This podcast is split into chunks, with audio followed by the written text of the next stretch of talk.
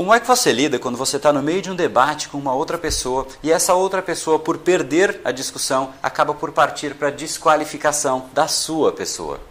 Seja muito bem-vindo ao universo da neuropersuasão. Aqui é o André Buri e você chegou ao lugar certo para aumentar o seu carisma, influência e persuasão tanto nos negócios como na vida pessoal. Afinal, tudo que você quer na vida está do outro lado da persuasão, a principal habilidade a ser desenvolvida para quem quer algo maior na vida e não aceita ser apenas mais uma voz na multidão. Então vamos começar e no final do episódio de hoje tem um e-book de presente para você fazer o download e aprender ainda mais. E vamos pro conteúdo, porque a abundância abundância está aí pelo mundo e é a persuasão que nos permitirá aproveitá-la.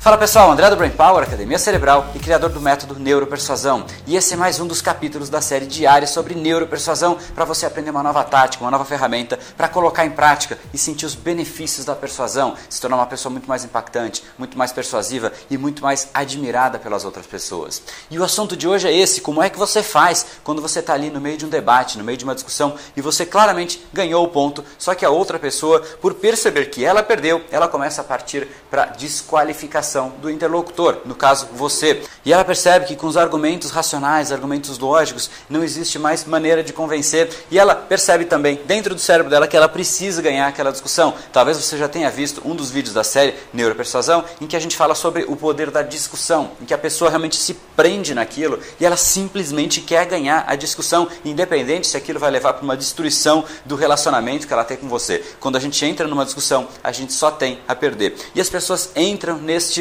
modos de discussão, nesses modos operandes, em que ela simplesmente quer ganhar a discussão e ela percebe que, através de argumentos lógicos, aquilo já não é mais possível. Então, qual é a solução? Ela busca, às vezes, desqualificar o interlocutor, falando que você talvez seja jovem demais, que você não entenda sobre aquilo, que você é burro, qualquer argumento que seja, mas de alguma maneira ela parte simplesmente para sua pessoa e ela sai da discussão. E a melhor maneira de você solucionar isso é escancarar esse fato. O grande ponto de uma manipulação, e isso é de fato uma manipulação, é que a pessoa tenta mascarar informações. Quando você quer manipular uma pessoa, você não pode permitir que ela receba informações de fora. Só que de alguma maneira, em algum momento, ela vai receber e ela vai perceber que você está tratando de um jeito manipulativo aquela situação ou mesmo ela mesma. Então, ela vai perceber cedo ou tarde.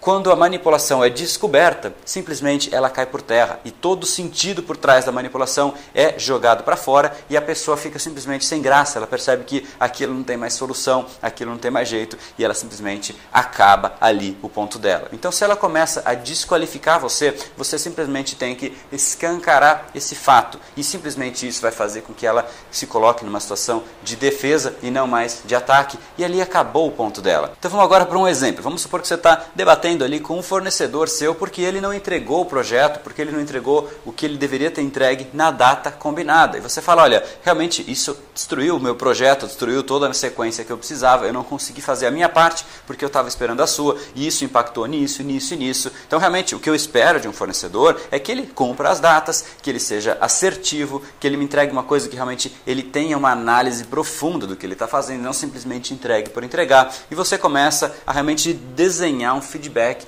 e falar: olha, eu gostaria que fosse assim. A gente pode continuar o nosso trabalho dessa maneira ou não podemos continuar dessa maneira. E ele claramente já percebeu que ali ele fez errado e ele poderia simplesmente, de um jeito mais correto e mais ético, falar: olha, desculpe, realmente a gente errou, errou por causa disso, disso, disso. E são exatamente esses pontos que a gente vai trabalhar para melhorar. O nosso plano de ação para melhorar isso é esse. O nosso plano de ação para melhorar isso é esse. Enfim, esse é o modelo que eu gosto de trabalhar, assumir os erros e trabalhar em cima dos erros para melhorar. A gente erra, não tem jeito, e é em cima do erro que a gente melhora. Porém, grande parte das pessoas não faz assim. E elas vão simplesmente dizer: olha, eu realmente gostaria de ter entregue, mas ter um cliente como você é muito ruim. Você me pede as coisas tudo, tudo em cima da hora, você não sabe o que você pede, você pede de um jeito não muito claro. Isso faz com que a gente não consiga trabalhar.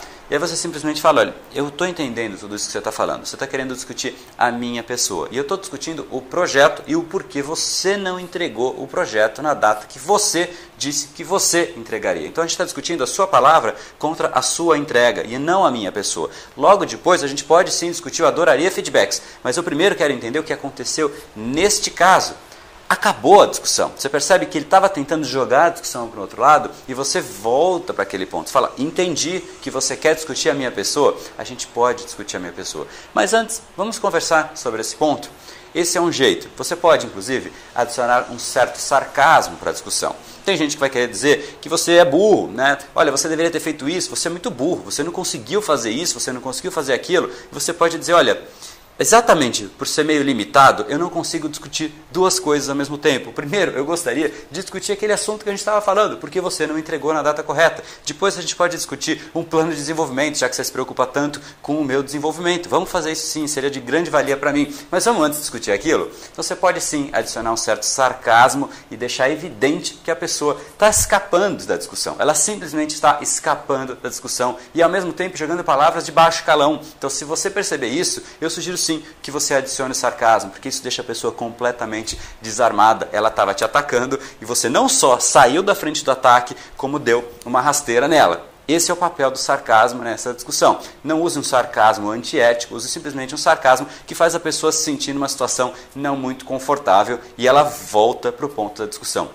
Resumo da ópera: o que você tem que fazer é explicitar que a pessoa tentou fugir da discussão e voltar para o ponto da discussão. Esse é o grande ponto quando alguém tenta te desqualificar. E aí você simplesmente mostra que a pessoa tentou desqualificar e você não é tão ruim assim, porque você simplesmente se manteve no seu eixo e automaticamente voltou para a discussão e colocou aquele ponto que a pessoa estava tentando discutir para um ponto futuro, para uma outra discussão, para um momento, daqui a cinco minutos a gente fala disso e simplesmente você resolveu a equação do tempo, resolveu a equação da discussão. Então eu sugiro que você faça isso. Realmente, às vezes as pessoas vão tender a te atacar no meio de uma discussão porque você tem que ter posições firmes, você tem que ter personalidade. E todo mundo que tem personalidade tende a ser, em um momento ou outro, atacado. Então, essa é a recomendação de caminho que eu faço para você. E se você gostou e acha que isso pode contribuir com alguém, encaminhe esse vídeo para essa pessoa. De repente, ajuda ela a sair de uma enrascada, numa situação não muito agradável. E você simplesmente faz, resolve a situação daquela pessoa também. E se você gostou, deixa aqui embaixo um comentário dizendo como é que você vai colocar isso em prática prática ou algo que já tenha acontecido com você. Porque imagino que já deve ter acontecido, porque acontece simplesmente com todo mundo. Eu te tranquilizo,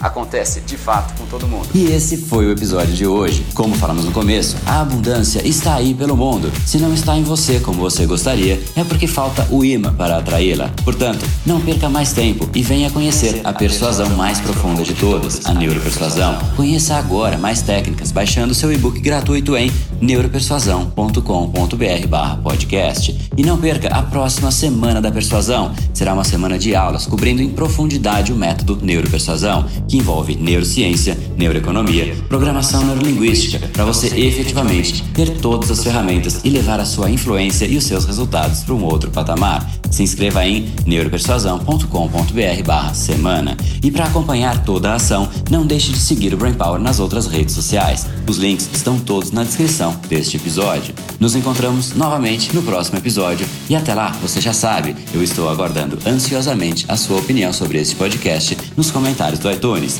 Até mais e lembre-se, tudo que você quer está do outro lado da persuasão. Um oferecimento de Brain Power, a sua academia cerebral. No brain, no gain.